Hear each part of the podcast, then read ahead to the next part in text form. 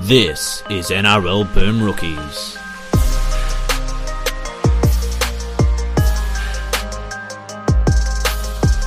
Hello, everyone, and welcome to another episode of Boom Rookies presented by ESPN. I am Matt Bungard, and with me today, Nick Campton. Hello. We're going to hit you with a hip hip drop right in the ear. Yep. A Um, hip drop of takes. indeed. And that has very much been the theme of the weekend, starting off with Friday night's game up in Darwin. Uh, Brisbane overcoming Parramatta to uh, extend their uh, extend the gap at the top of the NRL ladder. Uh, a two win cushion now to the next best team. Uh, but Nick, uh, the big story coming out of it was, of course, the three hip drop incidents in this game, two of which have left them without two of their star players for that top of the table clash this week coming up. Yeah, so we all know that the hip drop crackdown has been going for a couple of weeks now, and it's clear that they're trying to change the way the sport is played in an effort to get rid of these tackles, or at very least minimize the times when they do happen. I think they have now taken things so far that I have no idea what a hip drop is anymore. You know, No clue. There was that, like for example, the the the, the Haas one to me was just an unfortunate incident. Like I thought Campbell Gillard just kind of got tangled up the wrong way, and it was a whole lot of weight pressing down on him with his legs in an awkward position. You know, but if you're gonna sin bin J'maine Hopgood when he's just making a tackle, getting someone from behind, then all of a sudden you like they- they've just walked themselves into a grey area where now any time that somebody has someone down the down around the hips and and comes down with their weight, regardless of what happens or the circumstances behind it, you know, is that a hip drop or is that not? Like I, I don't know what one is anymore. I don't know what we're looking for. I don't know what they're looking to eradicate in the sport now, and and that's that's why this is becoming so confusing. Like the Yeah. their their objective is clear, but their process now has just completely gone by the wayside. You know. I can't remember a time in the sport with us following it where all of us have just been so confused by an incident. Like none of us, you know, we watch what we watch dozens of hours of rugby league every week. We watch too much rugby league. Too much for we sure. We spend too much time on it, watching it and consuming it and considering Mm. it. And, you know, we're all in, like a lot of people we know are involved in the game professionally. So, like, we're not at the cutting edge of knowledge or anything, but like, no, but we know what to look for. We know what stuff looks like. And the fact that none of us can identify what this looks like anymore is a really serious problem. Yeah. So my understanding of it is if someone makes a tackle and the opposition player hurts their knee, it is a hip drop. Sure. Yeah. Like honestly, I have no fucking idea. I, I just don't know anymore. But uh yeah, uh Brisbane probably could have fought that one. They didn't with Payne Haas. Uh, Ezra Mams one. I don't think they were gonna fight. But uh yeah, we'll we'll we'll talk about them without those two players next week in the preview show. But for now, let's talk about this game itself. Um uh, b- back to Brisbane's best. I mean, Parramatta kind of made half a contest of it in the second half, but I thought that by half time this game was pretty much wrapped up. I didn't really expect Parramatta to mount any any sort of serious comeback. Yeah, and it's a really it's a real shame that Mam and Haas are going to miss that game against South Sydney because I thought they I were disagree. Two best player. you would, but like I thought they were Brisbane's two best players in this game. I know we talk about Haas just about every week, but like you have to keep talking about it. Like he's he's just playing some mighty mighty football at the moment. The way that he was skittling some of those Parramatta dudes in the first half was like genuinely terrifying. I think Josh Hodgson missed him five times in a single tackle, which I didn't think was possible. But there you go. Payne Haas bending the nature of reality to his will. He was outstanding. I thought Mam has probably had like not a quiet couple of weeks, but a couple of weeks where he hasn't really been at his dynamic best. I know he's been carrying a hamstring injury for a little bit, but to me, he really broke the shackles in this game. That try that he set up for Adam Reynolds, where he knifed through the pack on the last tackle. First of all, having the the presence of mind and the, and the calmness to assess what was going on in the last tackle and back his running game through the middle of the field. That's really impressive just to begin with. But then the flick pass as well. Like I was hooting and hollering when that happened. And I had no skin in this game. You know, it was just gorgeous, gorgeous footy. And then the other tries they scored, the Staggs, the Staggs try and the Ezra Mam try itself. Those were just the kind of tries that Brisbane is going to score this year because they're playing with so much effort. You know, those were effort tries, those were energy tries. And when you add that in to the great attacking structure that they do have, you know, that's part of the reason that they're two wins clear at the top of the ladder. You know, um, Parramatta. I thought. I think you're right. Parramatta did do well to stop the game totally getting out of control, but to me, this sort of showed that there is a gap between the Eels and some of the best teams in the competition, even that. if they can match those teams for a certain amount of time. And to my, I'm very upset about this, but the Josh Hodgson stuff's a real problem. Yeah, It's a real problem, and I don't know what they're going to do because just when he's out there, when he he, he just doesn't he just doesn't look athletically capable of matching it in the middle of the field with some of these really dynamic forwards that are going to be taking him on all the time. I think yeah. thought it was telling. I think this was the first game where he came off early and didn't return. You know, I th- I, th- I think that's that's quite something. I don't know what they'll do about it. I don't know if they'll make the change or pull that trigger. But yeah, I'm. I know everyone's been sort of worried about it for a while. Or para fans have been stressing about it for a while, and I get wanted to give. I want to give Hodgson every single chance, but it's yeah, it's not looking. It's not looking solid. No, and I mean, I know a lot of Parramatta fans were excited to reshuffle that back line. I know Simonsson was a late return to the side in this one, but thought Sean Russell was pretty poor, and it just seems like they, regardless of how they shuffle those deck chairs around, they're just a couple of players short in that back yeah, line. yeah. They're, they're, I think they're one guy short in the backs. Mm. They're just one more reliable dude short of a of a really really solid. Luke back Burt, dust them off. One It's more time, maybe. LB, bring Run it him back. back. But yeah, um, it- it's it's a weird again. Like it, we say that, like oh, it's difficult to get a read on Parramatta's season yet because of the draw that they've had, and that is a fair point. But um, you know, three and five at this point, one of those wins coming against the ghost of the Bulldogs, basically. Um, yeah, how can you? How good can you feel about this situation right now if you're an Eels fan? I don't know if they'd feel good. I think we we can stop. I, I think they're stopping short of full blown panic. You Yeah. know what I mean? They're not. They're not. They're not quite rioting in in Church Street at the minute. But I think Yeah. there is. There are some pretty valid concerns, even though that this team is is should still be a team with quite a high ceiling. I thought it was pretty telling how they got kind of bashed up a bit in the middle of the field. The only team that's really been able to do that to them over the last couple of years is Penrith. And Brisbane sort of being able to take that initiative and, and go after a lot of these really good Eels forwards. Even even Junior Paulo was sort of getting knocked around a little bit out there. And now that they're losing Campbell Gillard for such a long period as well, that's a real hammer blow for them. Um, because he's he's so important. He sort of gives them such a dynamic quality through the middle of the field, a real explosive quality. They have a lot of guys who are really good big minute dudes like Matterson and Paulo and Hopgood. But then Campbell Gillard is kind of like their one of their big play men through the middle third of the field. So they're, they're very, very much going to miss him. And that was a nasty one too. Apparently he Yeah. was really struggling just to get up the stairs to the dressing shed. Apparently Yeah. it took him two minutes to go up six stairs. So that's a really, really gnarly one.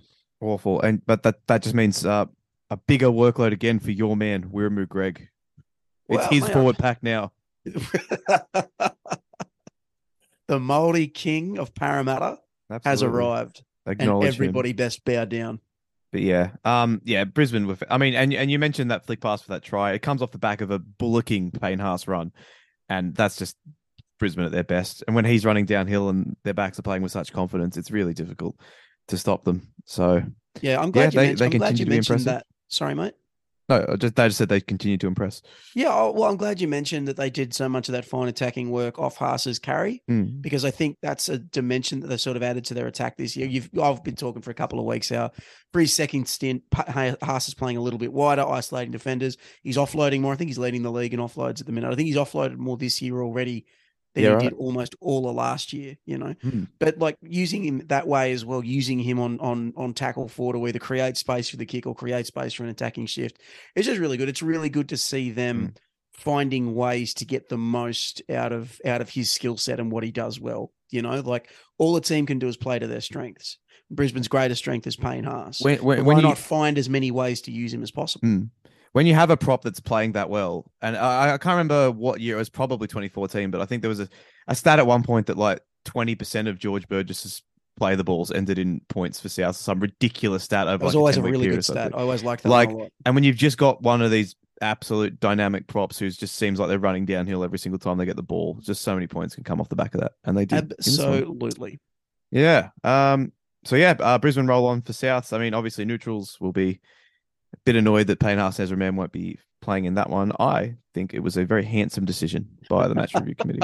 Uh, How long should the two should the two of them spend this week in jail so they I cannot think- they cannot attend the match? I think that's only fair.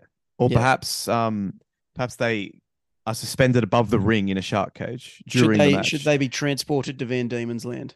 Maybe. I mean, yeah. Yes. Let's not rule it. Just let's let's let's just not rule anything out. You know. No, absolutely not. Uh Canterbury 20, the Cronulla Sharks 33. What a win for the 13 plus punters in this one. A field But- goal that is deflected off a player and off the post and then goes over.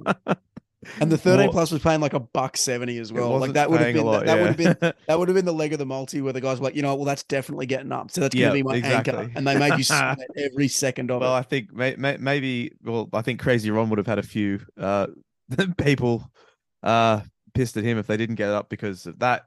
I was going to say the worst bomb try I've seen in a while, but uh, it wasn't even the worst bomb try of the weekend, as it turned out. But we'll get to that other one later.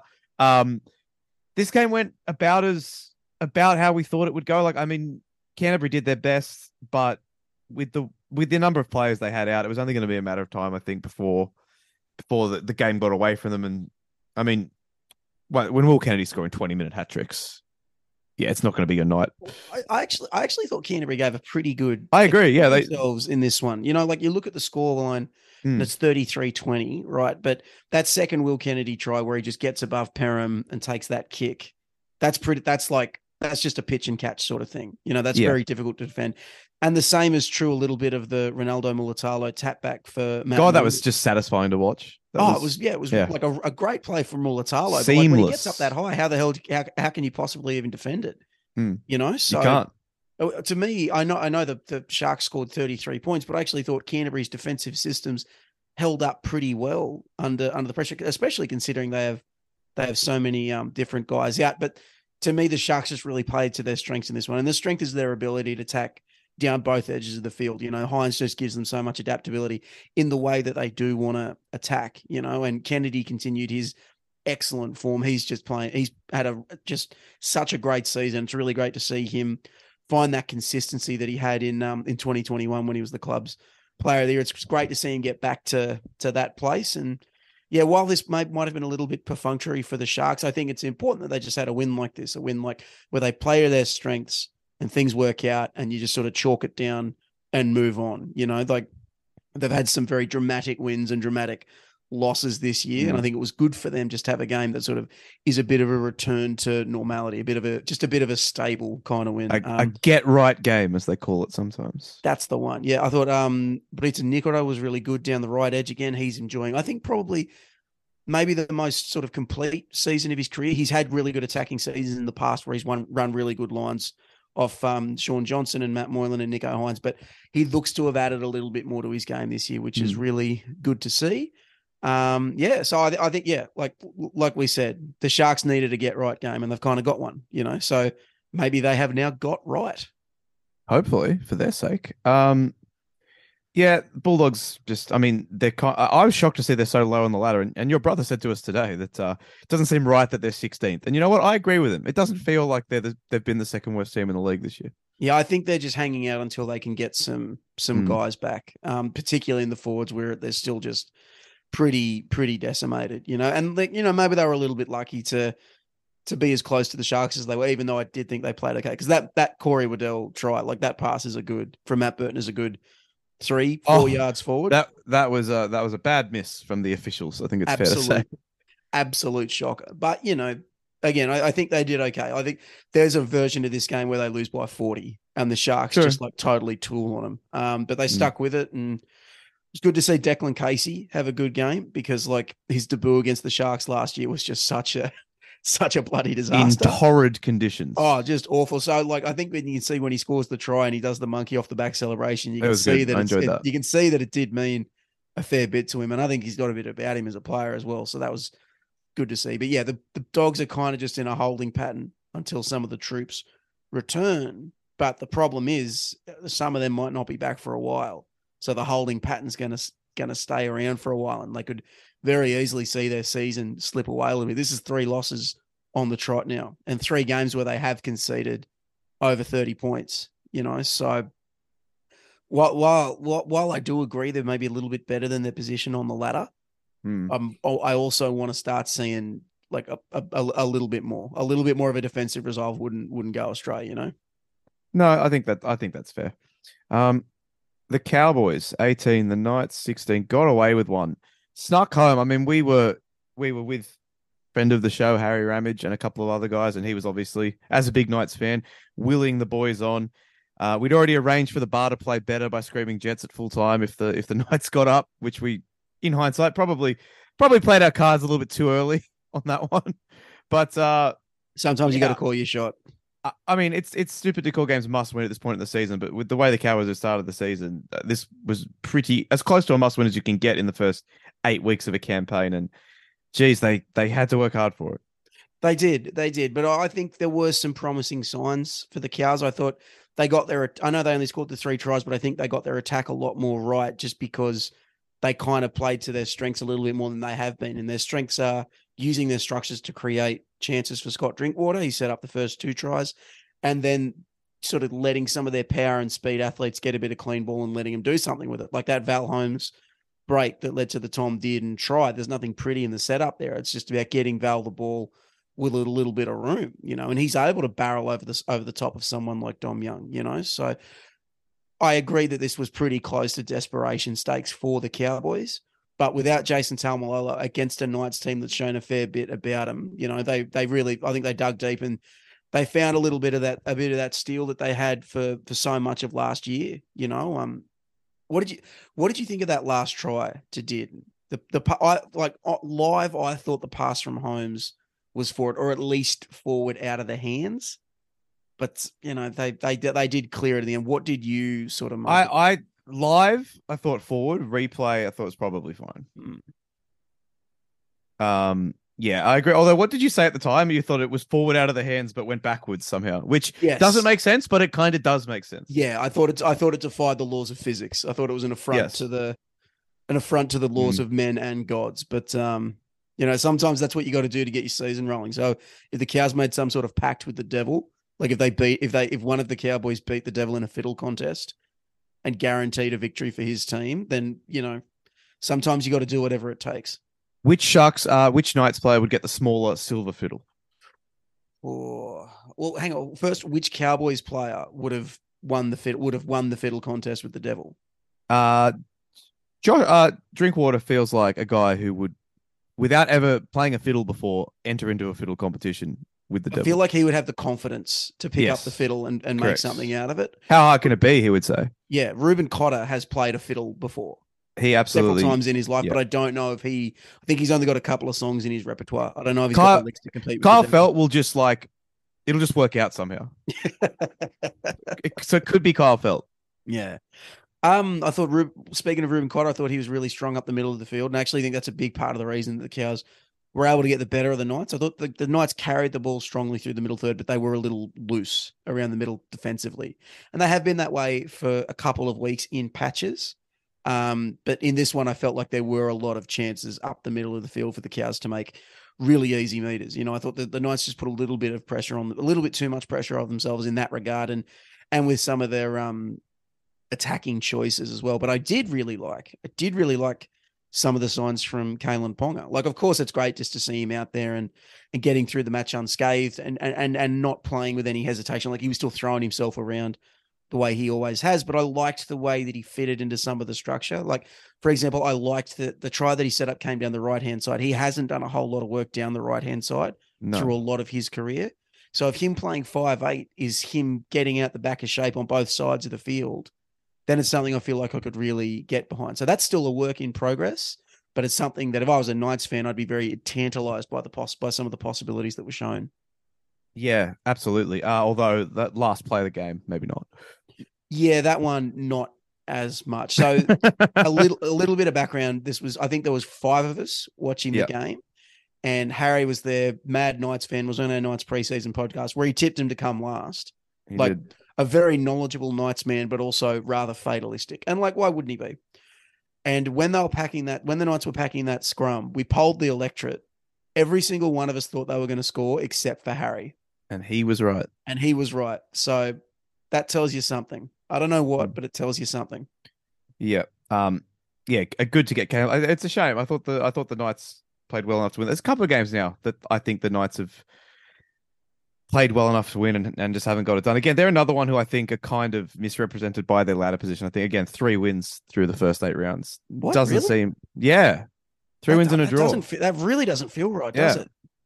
No. So yeah, they're sitting at down in eleventh. I feel like they probably deserve to be a little bit higher than that, but again, there's still two thirds of the season to go. So no harm done. Yeah, but the Cowboys absolutely sorely needed this. I mean, they would be they would be anchored to 16th right now if they'd lost this game. So um yeah, just just a very big win for them in the context of their season. Oh God. oh man. That's a joke that never gets old. I'm I'm pumped. I'm pumped for this next one. I'm pumped to talk about the battle on the I- beach. I thought about bringing Drop It Like It's Hunt back. Well, But we said we wouldn't because it's it's not nice. So we said we weren't going to do it. But But- also, Robert Jennings. So from right to left,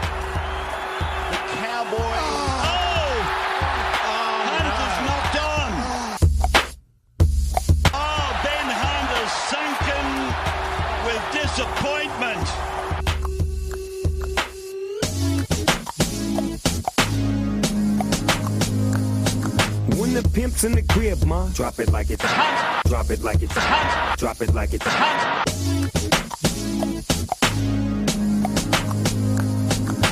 One week Yeah. only. We're not one doing it again. only. Ro- We're Rob- not doing it again. Rob, I'm sorry. If they'd lost the game, I probably would have put the yes, but kibosh on since this. they won, we can laugh about it. They won the game and he scored a try, so he can laugh at it now. Like That Jarrod is- Wallace was laughing about it in the in the player interview Good. after the match on on on on Fox League. So that is unquestionably the break it worst bomb try. What did he think was happening? so apparently he thought that if he got up and scored, it would be a double movement.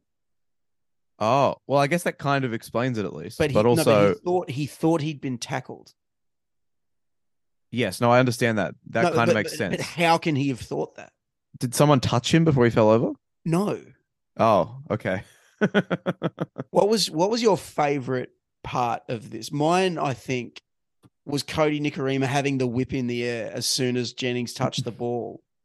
And then when Jennings hits the ground, he comes over and he like sprays him like hardcore, like as Yeah. much as I've ever seen a player spray a teammate on the field. I think that was my favorite part of it. Uh, that was pretty good. The entire pub that we were in going, what the fuck, at, at basically the same time. Which Well, I I, guess is all also can say. liked how they. I also liked how everybody then got behind Robert Jennings. Yeah, So everyone when he had cheered. when The- he had the when he had the sec when he went over again, everyone went up. everybody on the disallowed, bus stood up and clapped. everybody scored later. booed, and then when he actually scored it, we all went up again. So, Yep. Robert Um, the, the the sports bar at West Leagues Club, we Yeah, had you back, we even when did. no one else did. Bobby one try. And uh, let's. It's not worth thinking about when he played on the left wing for South and scored twenty tries in a season. Well, it's not he- worth thinking about. He about. showed that. today that catching and falling is not as it's not as easy as everyone makes out. That's my boy. Thank you. Thank you, Bobby, four tries. Thank you. But yeah, the game itself. I mean, we did say on the preview show and to each other on the way to West today that weird shit just happens when the Titans play. And we were we were adamant that there would be weird shit of some variety we, w- in this we were, game. we were we were certain that something strange would happen. At least one strange thing would happen. and it turned you know, out many strange things happened. uh like every middle scoring a try, basically was strange. Chris Randall scoring a runaway try to to open the match. Like we should have known then that Mm. that shit was afoot. Like Yeah. that stuff was going on. You know, it's Uh, just. it, it's just it, honestly they're just they're, they are the wildest fucking team I've seen in a really long time. The, Hate the only to support team, them. the only team that I think is a little bit like him is the Raiders, but back when like 26 like 2015 16 era Raiders and then a little few years after where they could score as many points as they needed but they couldn't really defend a save. It's also like they would win they would win a game 36-30 or Mm. some some shit weird shit like that or they'd be up 36-6 and let in four tries in 10 minutes just to make you sweat. You know, so I think that's the best version of this and then these Titans are the the strangest version of this, man. I both can and can't believe that they lost this game. Like they are, it is footy played by lunatics for lunatics. When they were up 26 0, I said to all the boys, I said, you know, the Titans have never scored 50 in a game. Maybe today's the day. Mm.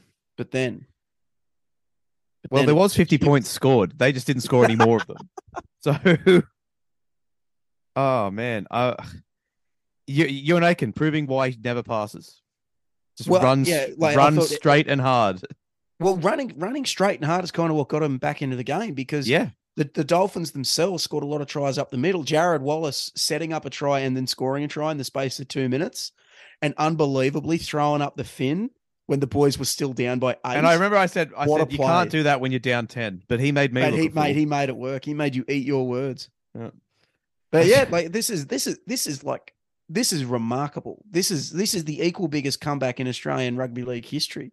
That's crazy. 26 from 26 nil down. Just absolutely incredible. And the thing what like they had two, they had bombed the Robert Jennings bombed those two tries in the second half. Yeah. So they could have won this game by, you know, fifth well, like 14 points. Easy.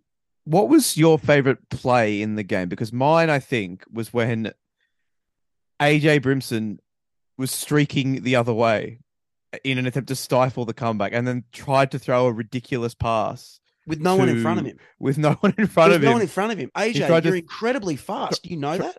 Tried to throw it to Khan Pereira and it got intercepted and it was a counter attack and the Titans, were- uh, the Dolphins were suddenly sprinting back the other way. I can't remember what minute that was, but that was towards the end of the game. Just that play was that play just summed up this game. I think you don't Just see amazing. things like that. It's So bizarre. my, fa- my favorite play of the game is is the Robert Jennings bombed try. of course, But the, the the other one is when Euan Aitken scores the try that turns out to be the winner. Watch the Hmm. replay again and have a look at Robert Jennings when it happens. His eyes are like dinner plates. He is like really hulking out. You know, you can see the veins in his neck pulsating. He's like, I have just gotten out of jail, friend, and I'm gonna celebrate it. You know. good on him. Oh man, I, I think from from like a we've we've had some fun with this, but from a pro- proper footy perspective, I think Mm. The big issue here for the Titans was just like an inability to sort of use their bench the way that they would have liked to. Like Fotuaika was fantastic again in the middle of the field. He ran for over 200 meters. Tino was good as ever. David Fifita really good as well. But Tom McKaylee, who made his club debut, he barely played. Kruise Leeming, he barely got on the field.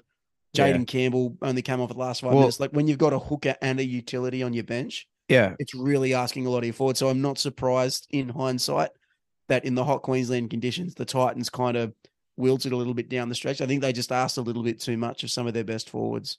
yeah. Uh, the the bench was very thin. I mean, it's almost it's almost two hookers on the bench. Erin Clark's played a lot of hooker for them in the past. So yeah, not a lot of size on like- that bench, eh? no, not at all. Which was there. You're right. Was there undoing late on when it just seems like the Dolphins just. They, you know, sometimes when teams get it wrong, they're just steamrolling down the field every set. Oh, they when they they were have- doing that. When they have momentum. Mm, no, but um, they were firmly on the. Well, no, because this is quanti. We, you just quantified it. You explained why they were doing this. It's because the Titans didn't have any size on their bench and they were tired, which explains what happened. It's not some sort of mystical phenomenon. I, I defy you to watch this game and say there was not a mystical phenomenon at play. That's Come fair on, point. Come on, mate. A, wi- a wizard made Robert Jennings not score that try. Um, yeah, that's very funny. He's he just like his controller disconnected. It was great. I loved it. Um, yeah, the, the Titans looked fantastic in the first half. They were brilliant. I just don't under. I just don't. It, it can't just be tiredness. Though. Like, how much of this is mental? Oh, them? th- there's got to be part of it because they've had huge collapses in the past. Yeah. Like they've had two massive drops against the Broncos in the last two years where they were up by 20 points and things Yeah. just totally went to shit. So there's clearly something going on, but fuck knows what it is, Mm. really. Like this is a team that exists beyond the realms of good and evil. You know what I mean? This is just like raw, uncut rugby league paradox, you know, stuff going on. Like I will watch every Titans game for the rest of the season. But if I was a Titans fan, I would be billing the club for therapy. Like, Yeah, it's great. Oh. It Oh. was such an OP. Like both teams averaged more than fifty meters per set. unbelievable. I want Which to give a quick shout out to rare. Isaiah, Isaiah Katoa. I actually thought this was his best game in first grade, which was good to see because he had a bit of a tough start. He got caught out defensively, I think, for the Tino Fa'asuamaleaui try. Um, but he was able to shrug that off and just seeing the composure that he goes to the line with. I've mentioned um, the, the way that he's able to control the tempo of his running as he engages defenders. I've mentioned that a couple of times because it's something that really stands out. But he just plays with a real calmness and a real sort of surety of of of, of what he's going to execute. You know, I, I, he he play to me he plays with a uh, maturity that you really don't see very often in young halves. I was really quite impressed today. And it was different things too, like it was changing up his kicks um, late on, and, and you know he'd been sort of hunting a crossfield kick for a while, and he changed it up late in one set, and he went for a grubber instead that was that the hammer was really flying down on, and the and the Finns forced a drop out of it, or or the way that he was able to sort of do the Cam Munster thing and skip across field while still engaging defenders in the lead up to the Robert Jennings try. Just really, really advanced stuff for such a young player. You know, I and I and they needed that sort of thing with O'Sullivan going down a few weeks ago, and I think he really Mm. has stepped up, which is always really great to see when you when a when a kid's able to rise to that sort of Yeah. I, I think we kind of said that because no one's expecting anything the Dolphins this year. It's like wasn't the worst thing in the world for his career to have to just to by by force by because of that injury, just basically being thrown the keys to an NRL team at 19. But it, I think so far he's handled it very with with a maturity beyond his years, as you said. Absolutely, been very very impressive. Uh, we went to Campbelltown. Uh, what, what, why? The reason we were at West Leagues was, of course, because we were going to Campbelltown Stadium to see the West Tigers, and they actually led in a game with a few minutes left, and they really, they really did blow this one at the end. Well, they had their chances to win this one for sure. Well, it's more there just were- like I feel like when in that set after they took the lead, when they had that really good defensive set, and Cher kicked from about 25 meters out from his own line. I feel like at that point you've just got to be focusing on icing the game, getting through your sets. But I think they they coughed the ball up on like the second tackle after that. Yeah, and- yeah. Well, yeah. so while it would be incredibly frustrating to lose this game because they have lost so many bloody games this year, this one did feel a little bit different to me. It didn't feel like the Easter Monday game where yeah they were yeah they came close to winning, but it felt like no one cared. Like there was a real sort of vibe out at Campbelltown today, and you could feel the crowd trying so so hard and really really pushing to try and get their boys over the line, and they didn't quite get there. But for the first time in a good couple of weeks, I feel like there were things to actually like about the way the Tigers played. I thought Jahream Bula at fullback had some really nice moments. It's clear that he's got he's got a bit he's got some game in him, um, and he's someone that's going to be worth persisting with. So that's really good. Um, I thought Api Koroisau probably had his best game of the season. He's been trying really hard. I've said a few times in this that he's just trying every trick he knows, but I just felt like he had a little bit more success this time. So that's really good to see. I thought Utoi Kamanu had hit probably his best game of the season. Ran down Tom Trbojevic Chased down Tom Trbojevic on yeah, that first who didn't who on that didn't finish first the game try, which was crazy. Um, but yeah, I feel like there's there was actually building blocks for the Tigers in this one, which is more than you can say for a lot of their matches this year. So Yeah, if you're looking for a silver lining, I guess that's it. I they're all lined out. I think they. There's- lined out. Like honestly, like Would they take a Like- bronze lining at this point? Maybe, but yeah, it's like it's it's round A eight. copper yes, lining. I, I agree with everything you said, but if you're a fan of that this team, it's like moral victories aren't enough at this point. Like fuck Oh me. no, of course not. But like, And I'm not this- saying that's what you're saying. I'm just saying like just win the yeah, fucking game, yeah. guys. But at this point, Christ. like at this point, I'd be looking for anything to hold And, on to. You know? like again, like you pull up the stats, they had 500 more meters than Manly, 100 more post contact meters, 10 more tackle breaks, average seven meters per set more, and lost. It's just terrible. Like Yeah. I, I just don't understand. Like it just felt, and there's there's a video going around of pe- people saying apparently Saab knocked on on that last try, but it didn't look like it to me. I think people are just yeah, sort of looking for something to yell at. But I don't know, man. Like the, it was pro because they started the game really brightly, the Tigers, but then like you you jokingly said when they turned the ball over ten meters out from Manly's line, when after the first five minutes, one set, boys. And then Manly genuinely did just Manly go scored ninety three meters tackles and scored off the set. And it's like fuck me. The entire game, the entire opening stanza has been has been camped down that end of the field, and you give them the ball once, and they march know. ninety meters and score a try Just and they-. And then a, sal- a saloon passage for Olakau'atu for that second one, and then the third one just looked far too easy. It was really the first time they they tried because Cherry-Evans' radar kicking wise was really bad. In yeah, had a, had a shocker today. The G they were coming off the boot bad, and you could really tell Yeah, live too. yeah. Like just wasn't hitting them. It wasn't timing them well at all. and he tried to drill that like low one across the field uh, late in the first half. If you remember? And he Yeah. just like kicked it straight to a Tigers player. Very strange, but he nailed that last one to Saab, who in the conditions I think did really well to come down with that and score. But Well, I so Saab's someone who sort of cops the cops the Vlando ball treatment a little bit. That like he was good then, but he hasn't really been good since. That it was quite funny today when Trbojevic and Saab linked up down the side and made about thirty meters. And Pup Campton just screamed out Vlando ball for no hmm. reason whatsoever, Good. just letting people know how it was. But I actually thought Saab had quite a good game in this one. You know, like that try that he scored at the end. That's a try that, it, like that, that's a play that's almost impossible to defend. If the kick's all right and he gets Yeah. a good shot at it, he's eight foot tall. You know, and it's Well, it's, you it's- talked it's about good, the- it's good to see him put it together a little bit.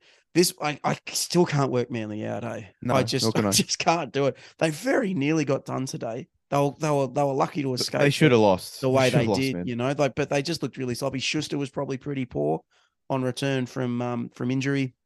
They oh, Olakau'atu completed. They only again, but completed two thirds of their sets. They were pretty bad. yeah, but the big one for them, of course, is Trbojevic and what's going to yeah. happen. So this Sunday night when we're recording, we don't know what's wrong with him yet, but he did hobble off right in front of us. He looked pretty ginger, so looks like it'd probably be a couple of weeks at the very least. You'd imagine.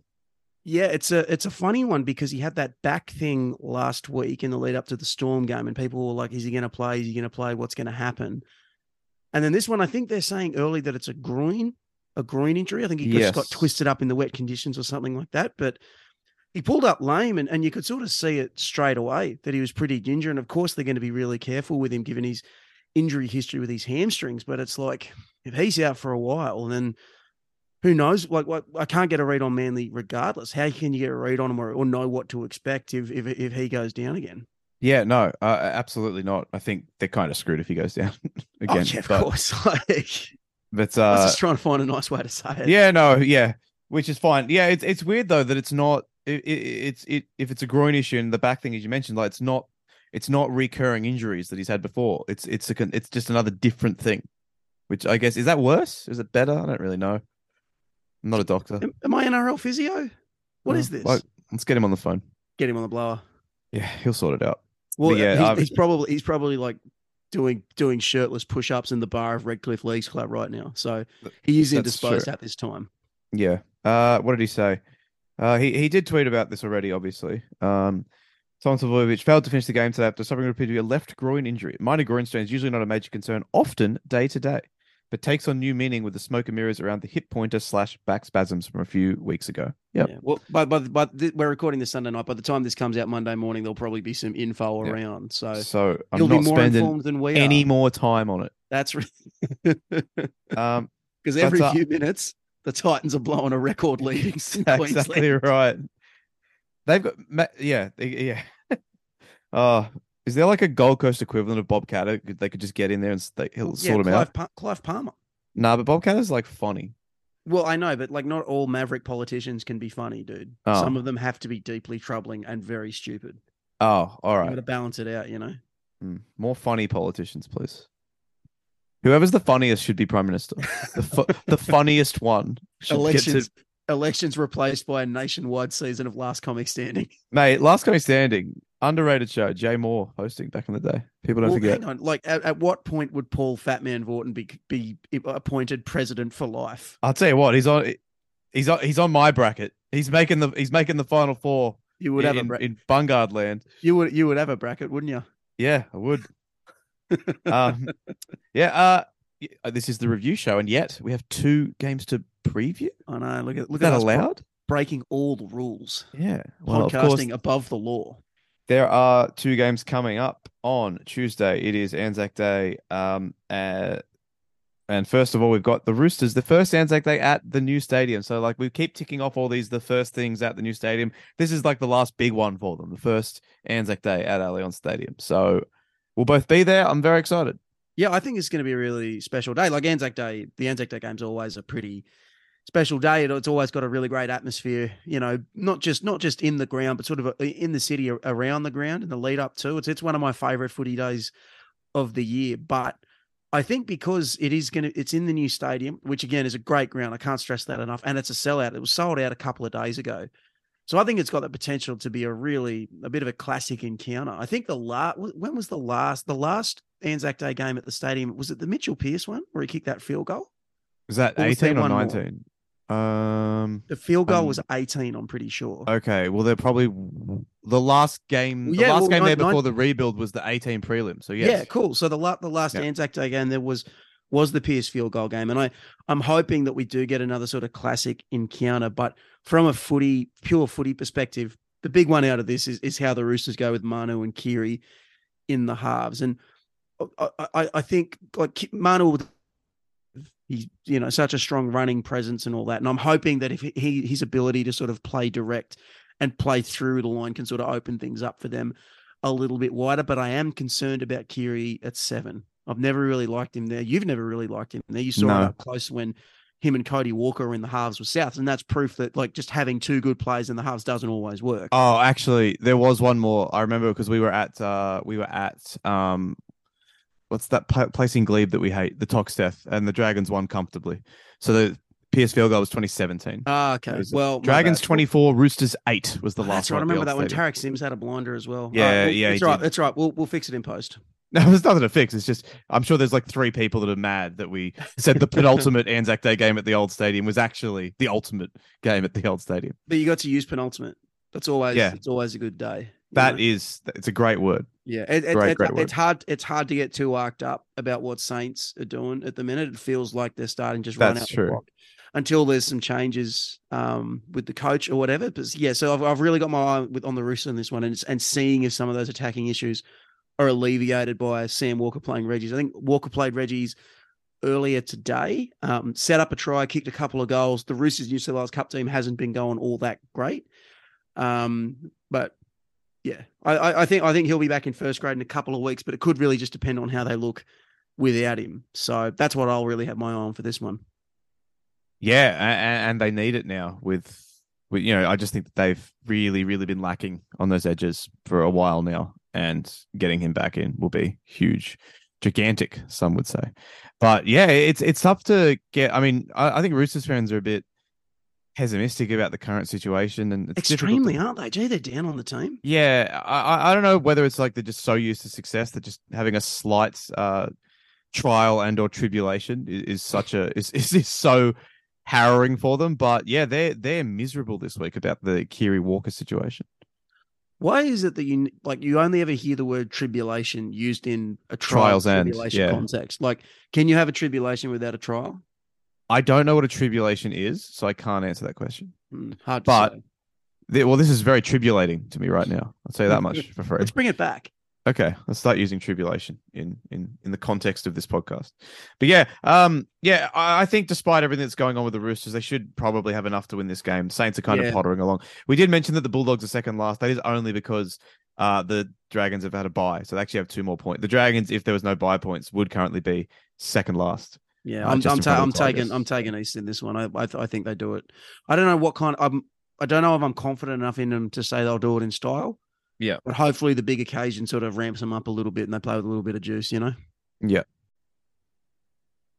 And then capping off uh, Anzac Day and Anzac round, we've got uh, the the Warriors Storm game in Melbourne again. Um, yeah, look, this game last year, Camper, you and I watched the end of it at, at uh, Molly Malone's uh, around the corner from Central as we watched in awe as the, the Storm hung seventy It's not on the Warriors. not often that you get to see a murder live on on broadcast television, but And I do think things will be a little bit different this time around. Wait, wait, wait a minute. what's that? What, what is this? Who, who is this? Oh, oh my God! Hey, It's it's Martin J. Gabor. It's Martin Journalism Gabor. has He's he been behind my couch since Friday? Unbelievable. He, he he's crawled from the depths whence he came. Oh, Marty, how the hell are you? Glad you're dropping some Lord of the Rings references straight off the bat. Uh, I'm outstanding. Found an old packet of Maltesers. Don't know what they were doing back there, Bungard. But yes, They've been I- down there a while because Maltesers are not vegan. yeah, my wife does love Maltesers. So though, they've been she sitting there since like 2016. They're finally aged Maltesers. That's mate. that's true. If they're my Maltesers, they uh, you should not have eaten those.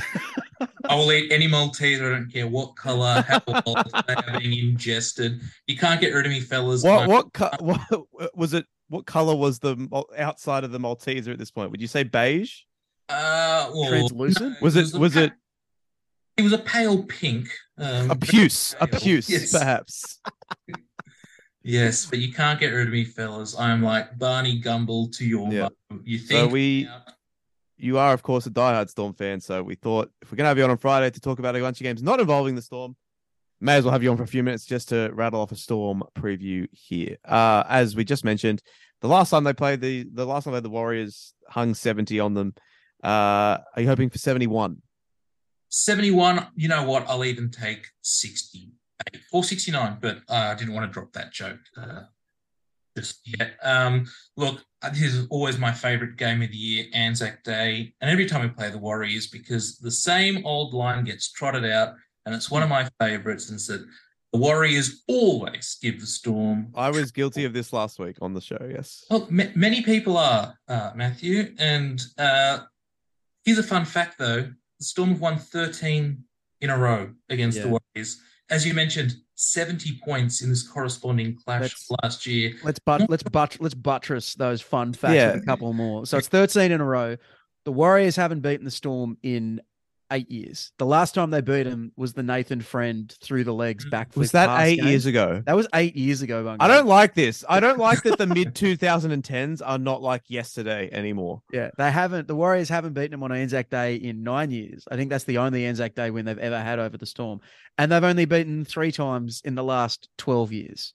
So if you if like if you see anyone out on the streets on Anzac Day saying, "Oh, you know, the Warriors always give the Storm a good run," you slap him in the face Mm. and you say that's from Martin J. Gabor, bro. That's because you know the, the J stands for journalism because he does his research. You got to learn right. from him.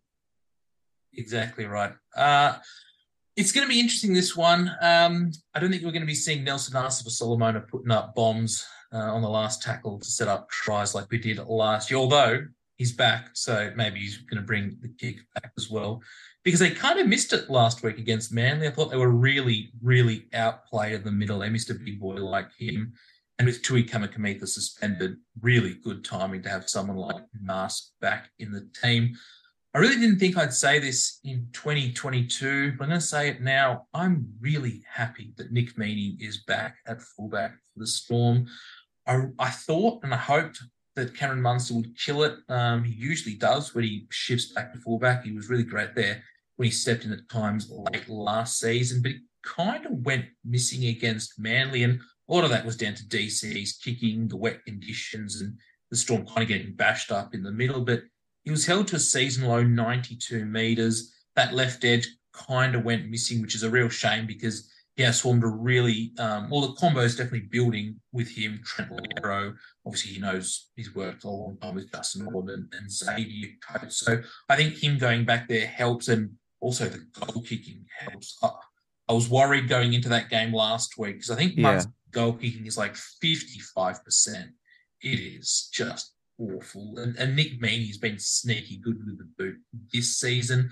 I'd like to see a lot more as well on the right edge. I know he missed a couple of games with suspension, but I just don't think Jahrome Hughes has been as good this season as he, as he has been in the past.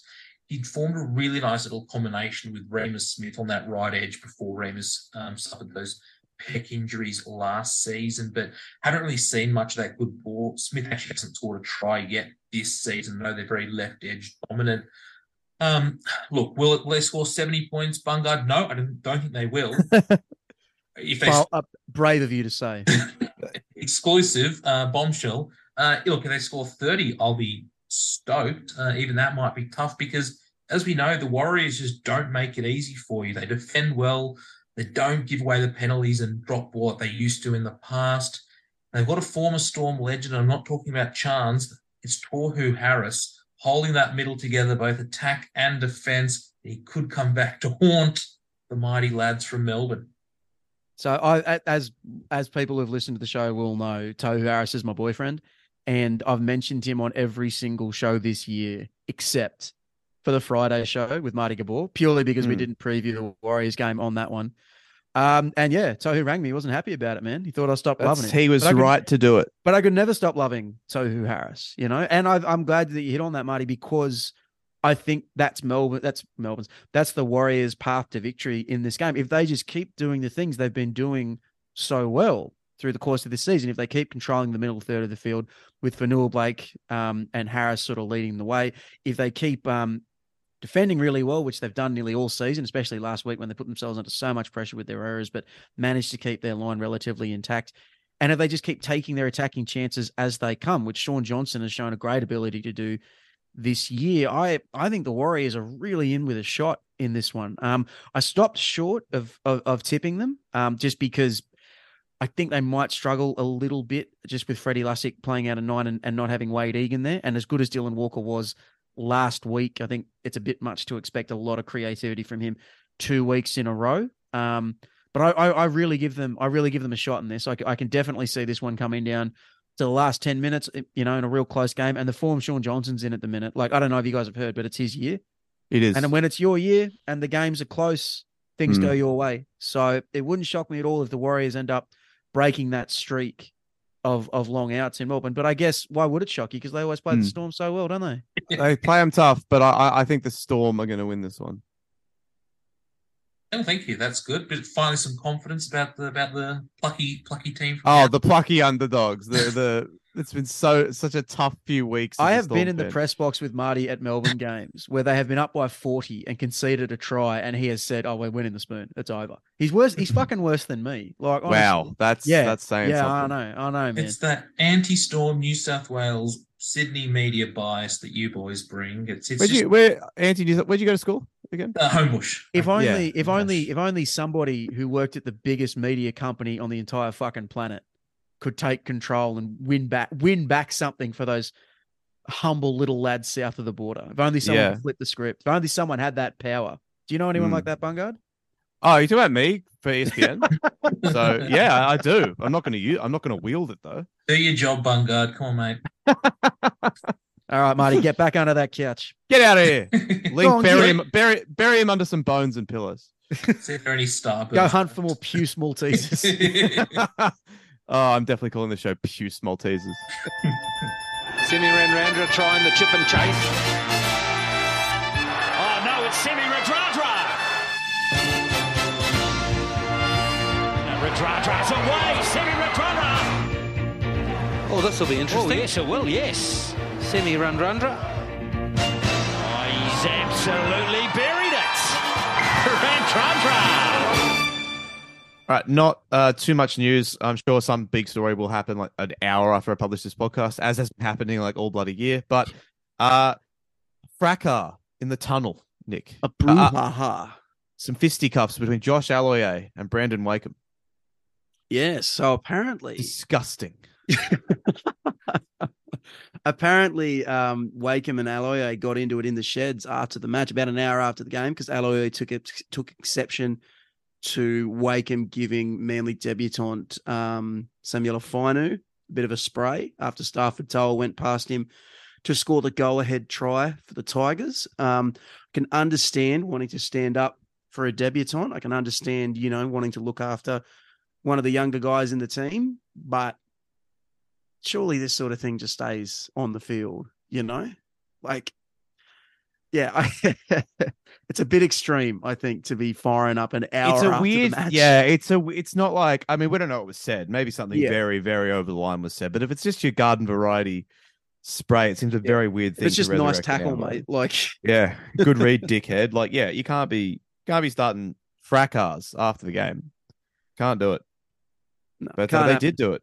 They, they're, break, they're Why don't they- all, breaking all the rules, bro. Why don't they settle this with a boxing match, which will Well- bill as being four three minute rounds, and then it will become two three minute rounds, and then it will become two two minute rounds, and then okay, did you Aloiai will see- pull out of did the you fight. see- did you see in Japan the other week, Bob Sapp? Do you know who Bob Sapp is? yes, So Bob Sapp, who's Switowski in the longest yard. So the guy he broke did my nose. That's Bob. how is he still right? fighting? Isn't he like fifty? Him and Quinton Rampage Jackson, a former uh, UFC champ Oh God, right?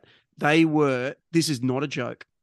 They were uh, sort of strapped together and put in a comically large T-shirt, where Oh. one of them, one like each of them had one arm filling the shirt. So they're like one extremely large I, person, I've pulled this up now. and they as made them talking. fight someone like that. Okay, So it's uh, two, it's two men, two men tied together fighting a third person. do you? Th- what? I'm looking No. at this now. This is insane. I bring this up because Brandon Wakeham should be able to choose a West Tigers teammate who is Okay. strapped to him, and then they fight Josh Aloiai. That's what I want. Yep. I think that, that, but they have to find a comically. It has to be a jersey, a very large West A very, Tigers a very large West Tigers jersey. Oh no, you know what it is? A West jersey and a Balmain jersey stitched together. Yep, perfect. you You've do it. nailed that. And and and and for the Manly side, it's a it's a Manly jersey and a Northern Eagles jersey. Well, it's together. just it's just Josh Aloiai. It's just Oh, he doesn't get he doesn't get Fainu as his partner. he doesn't get Fainu as his partner because Oh. Fainu's, a, Fainu's a giant. He was a large. Yeah, I don't know so if they make jerseys big enough.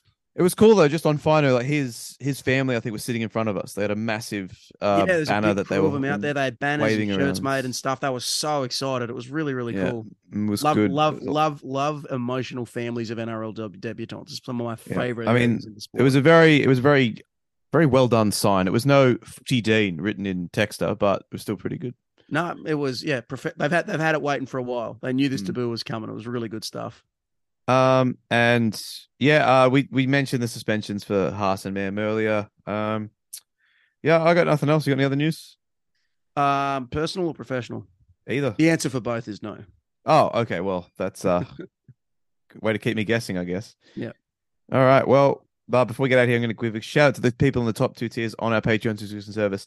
Uh, if you go to patreon.com forward slash NRL Boom Rookies, uh, you will get a third podcast every single week, in addition to access to our Discord server, uh, merchandise discounts, uh, and a bunch of other stuff as well. Oh, and of course, uh, you can nominate a guy for What About This Guy? So, you know, that, that alone segment. should be enough. So It Yeah. really should be. If you're not doing it by now, I don't know how to help you. Exactly. If I and see you on you. the street, I will hip drop you. That's fair. He doesn't know what hip drop is, but he's going to try. Oh, but I'm going to do it. It's going to happen. It's when hips you drop gonna, your hips, hips. are going to be dropped. Yeah, that's what it is. It's when you drop your hip. It's so simple. That's right. Yeah. One sip and you're dropping the hip. That's right. And thank you to Chris Abnell, Dave, Rocky and Rafi Stew, Talakai Tamed Manu, Alex Sergicomi, Butsy, Chewbacca Snuffleupagus, Dan Carlane, David, Doc Hogg, an anonymous backer, Ed Burton, Frankie, Horsborough, Scoresborough, Jace Felix Farnworth, Jason, Jez, Joel Wrigley, John, Josh Brandon, Kick South out of the comp, Lachlan Hancock, lifelong Dolphins fan, isn't he having a time? Luke Charles Spidmore, Luke Ferguson, Matty Jenkins, Matthew Duggan, Michael Murray, Mr. Beefy, Morgan Watkins, my team's benches, your team's marquee. My ding ding dong is hard and I'm sad. Never trendy. Pat McManus, Ray Stone Gossard, Reese Brown, Robert Edwards, Roxanne Clark, Shunter, Ty, TB, The Black Vegetable, Thor, Tom Hardy, Was, and Westlice podcast. Thank you so much for your support to everyone in the lower tiers and everyone who just listens. Thank you as well. If I was Peter V'landys, I would get all the people on Mm. that list into a room and have them hash out the definition of a hip drop because you've just listed the finest rugby league minds That's in right. the world. The sharp, and the you can sharpest. buy you, you can buy your way onto that list. They say you can't buy credibility. That's not true. You have that opportunity in front of you right now. You do one opportunity. Actually, you have like a lot of opportunities. You can basically do it whenever you feel like. so- Exactly. Yeah. Yeah. I understand what you were going for there, but yeah, Mm. that was a real tribulation on Yeah, I didn't. I didn't want to. I didn't want to confuse people in thinking that they have to do it today or never. Put a ticking clock on them. All right. I don't mind it. I've heard worse marketing Yeah. strategies. We'll be All right. back on Wednesday with the questions show. Yeah. And then we'll Yep. be back on Friday again to review Anzac Or maybe Day, Thursday night. Who and all. knows? Keep Who you knows, bro? We're don't know. flexible. It's We- like a hip drop. We don't know. We don't know. We have no idea. The hip drop of podcasts. Anything could happen. It's like the Gold Coast Titans. Anything could happen. We don't know. Oh, it, for better and for worse. The It only thing that's certain is there'll be a podcast. We don't know when it was come out. We don't know. It might be might be a pop culture podcast by Friday. Might be a might be a might be a podcast where you cosplay as your favorite character from Knights of the Old Republic. We don't know. Could be Oh, what a dream! What a dream that would be. Let's actually do that podcast. Yeah, we'll, yeah, we'll cut that out. We'll cut that out in post, Okay. so people don't hit, don't steal that trillion dollar idea off us. All right. All right. Let's get out of here. Say goodbye, Campo. See you, Bertrand. Thanks, guys. It's goodbye from me.